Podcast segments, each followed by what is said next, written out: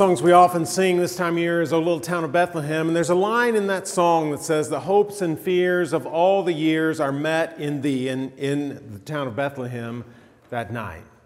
And it strikes me that that really is true. That town of Bethlehem, which is the home of David, the city of kings of Israel, in that night, heaven and earth were met in Bethlehem, God and humanity were met in Bethlehem, and certainly the hopes and fears of all of Israel that had come forward through the prophets were met in that place in that moment. And as I think about that, it reminds me that hopes and fears so often go together. The people of Israel were hoping for something. They had been waiting since the last prophet Malachi, 400 years, for God to do something to keep his promises. Uh, the people in that night who had heard from angels were hoping and fearing something. They were hoping for this birth and that God was ready to answer all the questions that they had, that He was going to bring them salvation, that, that the Messiah was going to be born. So they were hoping for good things, but, but the ones who heard from angels, they were also afraid because of the physical danger of childbirth in the ancient world a fear for what was going to be of a child who claimed to be the Messiah because everyone else who claimed to be the Messiah ended up dead. So hopes and fears together. But, but isn't it true that hopes and fears in the biggest moments of life tend to intersect. When a baby is born, there are hopes about what this is going to do for this family and how it's going to change things and what God can do through that person through their years, but also fear again of childbirth, fear of all the things that can go wrong in childhood, fear of sickness, fear that they're going to live a really difficult life. Hopes and fears come together. They come together at a wedding ceremony, too, right? Two people pledging themselves to one another, beginning something new, hoping about family and, and what God's going to do in that relationship, and fear that maybe it just won't work out, that maybe things are going to go sour. Hopes and fears at a graduation of what is about to be, but fear that maybe it's not going to work out. Hopes and fears oftentimes go together. And they certainly did in Bethlehem that night. And and they do at Christmas, and that's what I want us to think about this Christmas season are the hopes and fears that come together in Jesus, that intersected in Bethlehem and intersect every time we celebrate the birth of Jesus. Now, for those people who had heard from angels, and we read those stories in Matthew chapter 1 and 2 and Luke chapter 1 and 2, for every one of them, there was some waiting involved in the whole situation because the angel came and said, This is what's going to happen. And then they just had to wait. And of course, Israel was waiting too. Now, whenever we celebrate Christmas, there's a certain amount of waiting that, that happens, right? I mean, I can remember as a kid, most of us can, just not being able to wait for Christmas morning and that time that we're in right now between Thanksgiving and Christmas seems like it's stretched out for an eternity, and Christmas just was never going to come. And there were those moments that marked some time uh, a Friday night when we put up a Christmas tree, you know, watching those Christmas specials back in the day when you actually had to sit in front of the TV at a certain time to see them, right? Or you missed out completely. Or maybe a class party, and then finally, finally, Christmas Eve would come, and we'd go to my grandmother's and have Christmas with her, and one more sleepless night before Christmas Day. It just seemed like it would never come, but, but so much of life is waiting certainly around the Christmas season, but lots of times in life we, we wait for a diagnosis. We wait to see if the treatment is going to help. We wait to find out if the counseling is actually going to do any good. We wait for someone to come home. We wait to go home. All those things are waiting, and waiting can be incredibly difficult because it usually involves some uncertainty. And what happens oftentimes is those hopes and fears end up becoming magnified in a time of waiting. And so the Christmas story is about all those things mixed together. And if ever there was someone who understood what waiting was all about, it's a man named Zechariah, and we find his story in Luke chapter 1. And in fact, we don't know much about Zechariah outside of Luke chapter 1, but maybe you remember his story. He's He's from the priestly family, from the priestly tribe, in a priestly family, and his lot was chosen to serve in the temple during a festival. And so he goes in the temple to do what priests do there. And in that moment, an angel appeared to him. And the angel had good news. The news was you're going to have a son, you're going to call him John, he's going to be filled with the Holy Spirit, and he's going to do great things. Now, that all sounded awesome, except that Zechariah and his wife Elizabeth had been waiting a very long time. They'd been waiting for a child that never came waiting as the years passed and they grew into middle age and what they would have called in that day old age, and still no child. And so Zechariah had a little bit of a problem embracing hope that this boy named John would be born. And so he said to the angel that he wanted a sign. And boy, did he get a sign. The angel said, You're not going to say another word, not one more word between this moment and the time that that child is born. And that's exactly what happened. Zechariah went home, and I guess he wrote down everything that had happened so that Elizabeth would understand, and the waiting began. And he couldn't say anything. And my guess is there were a lot of hopes and fears tied up in that time of waiting when Zechariah could not speak. Hopes that God was on the move, that God had started something big, and that his son John was going to be right at the center of it, pointing forward to God's Messiah, who we find out was his cousin Jesus. But also fears that maybe he got all this wrong. Maybe it wasn't going to happen hopes and fears as he waited, maybe wondering, Am I even going to get to utter my son's name? Because right now I'm still not talking, and he had to wait. And finally, these things began to come to fruition, and Elizabeth did become pregnant, and the baby was born, and it was a boy, and, and Zechariah still could not speak. For eight days of what seemed like broken promises, Zechariah still could not speak after the baby was born until that eighth day when the time came for him to be circumcised. And in that ceremony that involved the whole family, they also named the child. So everyone says, Are you going to name him Zechariah Jr.? And Elizabeth said, No, we're going to call him John. And everybody said, What do you mean, John? What kind of name is John? Nobody in your family's named John. And Zechariah wrote it down. His name is John. And in that moment, he could speak. And he could tell what the angel had told him to everyone in the room. And in fact, it was more than that. Zechariah could sing, and we're going to hear his song in just a minute. But this is what Luke says in Luke chapter 1, verse 66. After Zechariah sort of laid all this out, everyone who heard this wondered about it, asking, What then is this child going to be? For the Lord's hand was with him. And to answer that question, What's this child going to be like? What, what's going on here? Zechariah did sing a song, and scripture says he was filled with the Spirit of God and prophesied. So this song is not just a song, it's prophecy. Now, there are some churches, some of you may have grown up in a church, where this song is sung at least once a month and sometimes every Sunday called the Benedictus because of its Latin title, which was the first word in the song. It's all about praise. And this is what Zechariah said in that moment filled with the Holy Spirit to answer the question what's this child going to be like? Uh, Luke chapter 1, verse 68. Praise be to the Lord, the God of Israel, because he has come to his people and redeemed them. He has raised up a horn of salvation for us in the house of his servant David, as he said through his holy prophets long ago. In other words, the time has come for salvation. These are the words of God, and the people of Israel needed salvation in that day.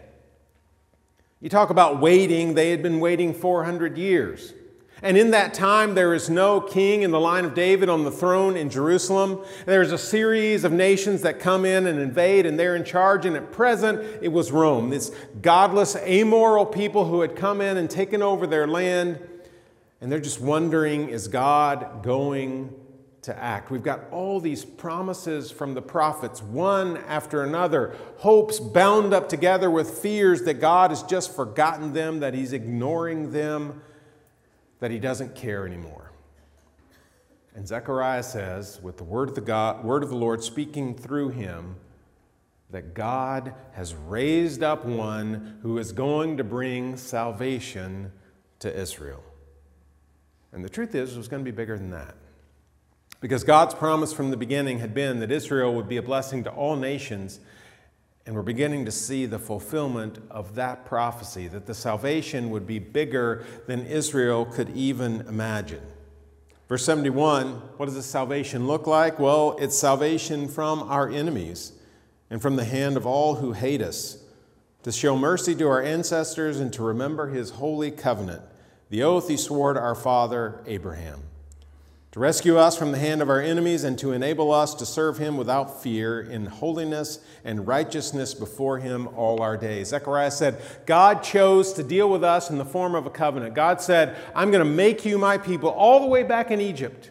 In slavery, God says, I'm going to make you my people, and here's how you're going to serve me. And that's what the law was all about. And Israel messed it up over and over again.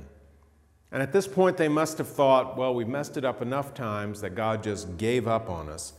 But Zechariah says no, that God's covenant is still active and powerful, and he's about to renew it in the Messiah, in Jesus. And through that, God is going to give them a new way of relating to Him. And that salvation is not going to look exactly like they expected. They expected a political leader to come in and throw off Rome, but it would be very different from that. And He's going to explain that a little further in a minute. But this is all about a relationship with God. And then He turns to His Son, to John. And He says this in verse 76 And you, my child, will be called a prophet, a prophet of the Most High.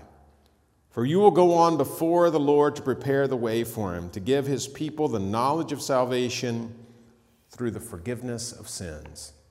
This kingdom was going to look different than they expected. And John was going to be integral to ushering in this new kingdom. John was going to be the one who stood up and said, God is on the move, a fresh wind is blowing, and it is time to prepare yourselves for that.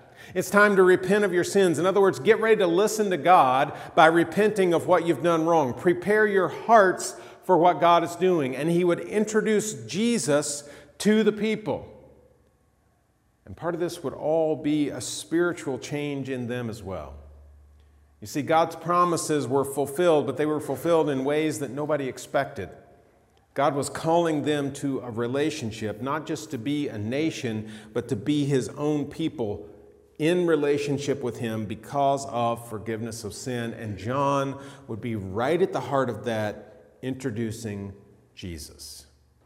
And he finishes the song this way Because of the tender mercy of our God, by which the rising sun will come to us from heaven, to shine on those living in darkness and in the shadow of death, and to guide our feet into the path, of peace. It's a new day, a rising sun. And God is calling his people to relate to him in this new day in peace and forgiveness and ultimately eternal life. Now, as everyone hears that, are standing around Zechariah that day, and now as we sort of overhear that again, what does it say to us? Well, let's first think about what it said to them. Part of what it said to them is You've been waiting a long time. And you've been hoping for some stuff, and you've been afraid of some stuff, and that's all been bound up together. And you just might have thought that God had forgotten you. You might have thought that God had given up, that you'd done so many wrong things that God just said, okay, you know what? My promises, just forget them. All that's done. But the truth is, God has been at work the whole time. Now, you may not have seen it. You may not have expected that God was going to break in at this moment, but guess what? He is. And just because you've had to wait does not mean that God forgot you. And it doesn't mean that God wasn't at work. In fact, God's been at work the whole time. He had a plan, and that plan was in place, and God has been preparing for this moment. So, the whole time, when it seems like there was nothing happening, God was at work in all of that. And it speaks to us today. As we overhear Zechariah speaking to them, 2,000 years later, it says to us that even in the waiting, we can depend on God's salvation even in the midst of the wait.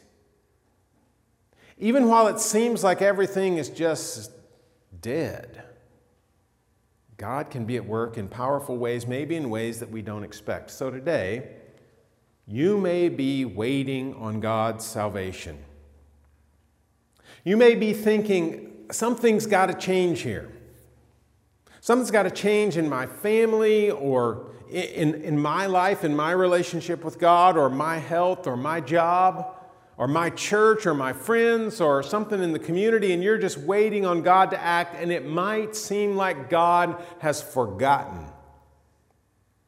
Or maybe you think God's just not going to do anything. And your hopes are sort of faltering, and your fears are rising. And in the midst of all this waiting, you just don't know what to do. Now, the truth is, God's salvation doesn't always look like what we expect. It didn't look that way, that way for the people of Israel, for sure. And sometimes we want God's salvation to come in a certain form. We want to be healed of whatever's wrong with us physically. We want the relationship to be restored, just like it used to be. And the truth is, it may look different.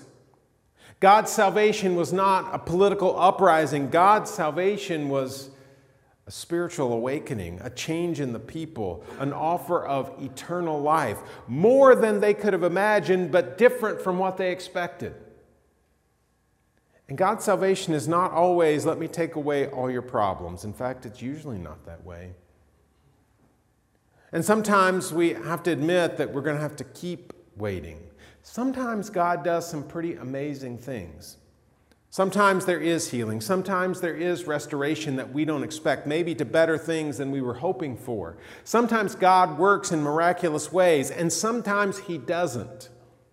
And we have to accept that there's going to be more waiting.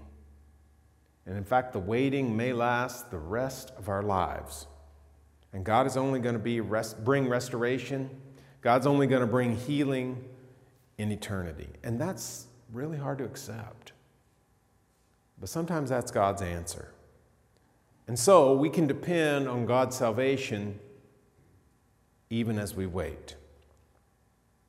And so, my encouragement to you as we open this Christmas season together is that, you know what, this season reminds us that, that life is sometimes about a lot of waiting.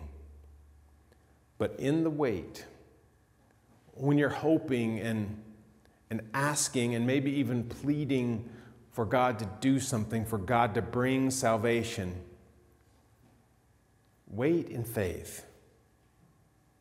Because the truth that we see in Scripture, not just in Zechariah's story, but over and over, is that God has not forgotten his people. And that even in the midst of the waiting, you can depend on God's salvation. Let's pray together.